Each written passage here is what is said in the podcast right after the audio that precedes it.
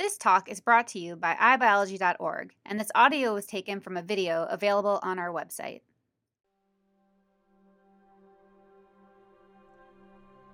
So if you could all grab your Bibles and stand.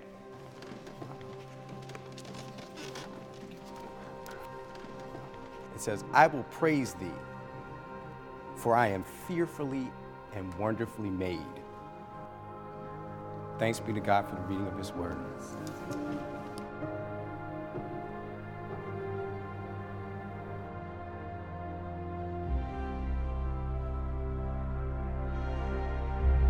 Part of being a molecular biologist is like a philosopher of sorts of this is you get you get to really think about inner space. The magnitude of information that's encoded in dna it's amazing. And to me it's really spiritual the science that i do. I'm a bit of a unicorn in that sense a scientist that believes in god right I was kind of born into it as a kid. My mother was an artist, and we didn't have a lot of money. My peers could go to summer camp. We couldn't afford that for me. But my grandmother had a stable job as a biologist at the NIH. So my grandmother would take me to the lab with her.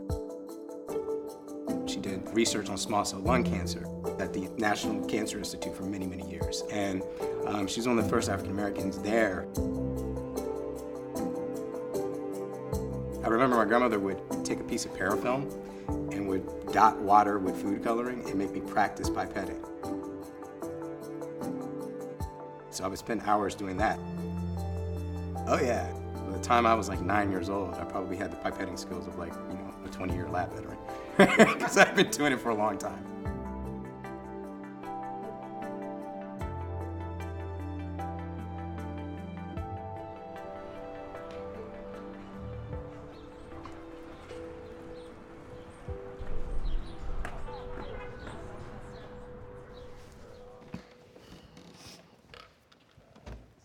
I see the tremendous disconnect between genomic technology and the communities.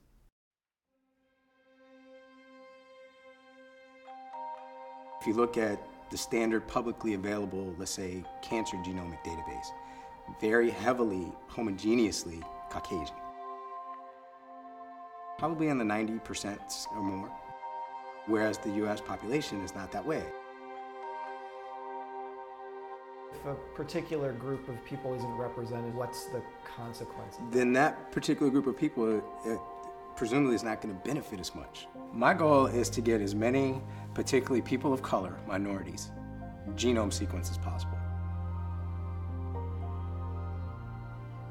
Every time I'm in the house of the Lord, I love to read scripture. So if you all would indulge me, I'd like to share two scriptures with you that, that help me set the framework for what some of the knowledge I'm going to share.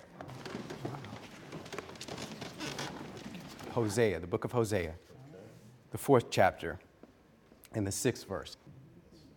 My people are destroyed for lack of knowledge. I'm going to share with you today some information about how God made us. We're fearfully and wonderfully made. And every day, as medicine gets much more precise and based on an individual's genetics, we're all going to have to get a lot more genomically literate.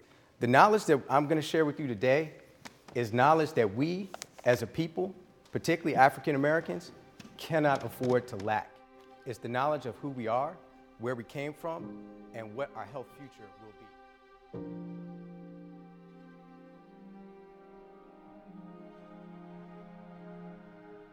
I view science very much as a conversation with nature.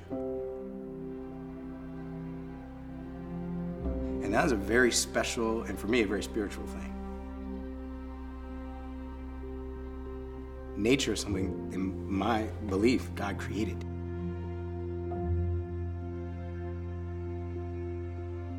Psalm 139 For I am fearfully and wonderfully made. Marvelous are thy works. There's so much that we don't understand.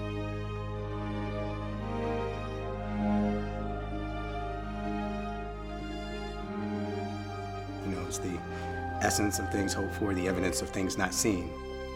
faith. One of my conceptualizations of heaven is when we get there, we'll get all of the all the answers to all the questions that that uh, we, we we wouldn't have been able to answer as humans.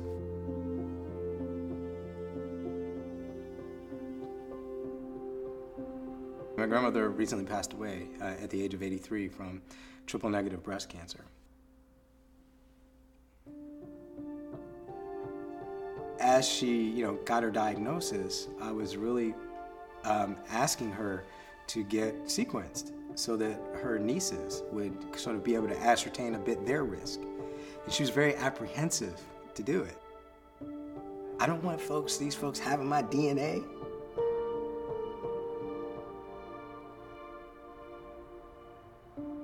It was hard because it's frustrating. Because I was like, Grandma, you know. I was like, you're a scientist. You know, you've done cancer research. Having your genome sequenced was this new technology that even she didn't really understand that well yet. But she wound up doing it. You have to understand, my grandmother was a black woman first. You know, she, she knew of folks who actually afflicted by that Tuskegee study. They were in her generation. She was born in 1933. Even with her dedication to research, still a very robust distrust of the medical establishment. That's where, you know, folks like me can, can have a lot of impact.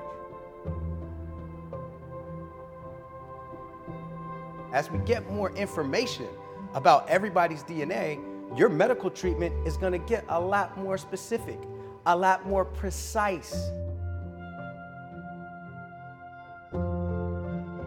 Woman that was there, she might have been in her 80s. And she reminded me of my great aunt. And she came up and grabbed my hand and said, Baby, I love the way you described that.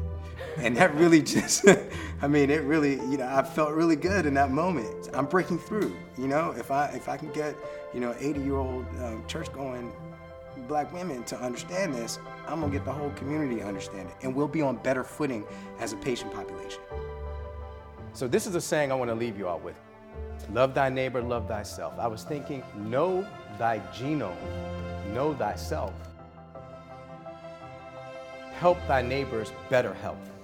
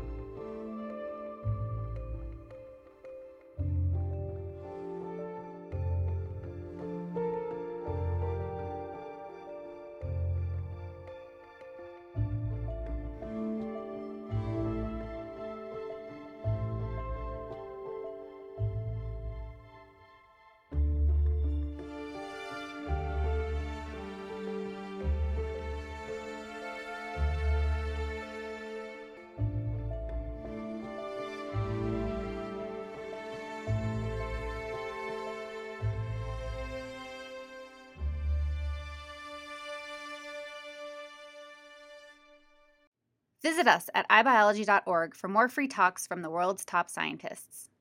Funding is provided by the National Science Foundation and the National Institute of General Medical Sciences.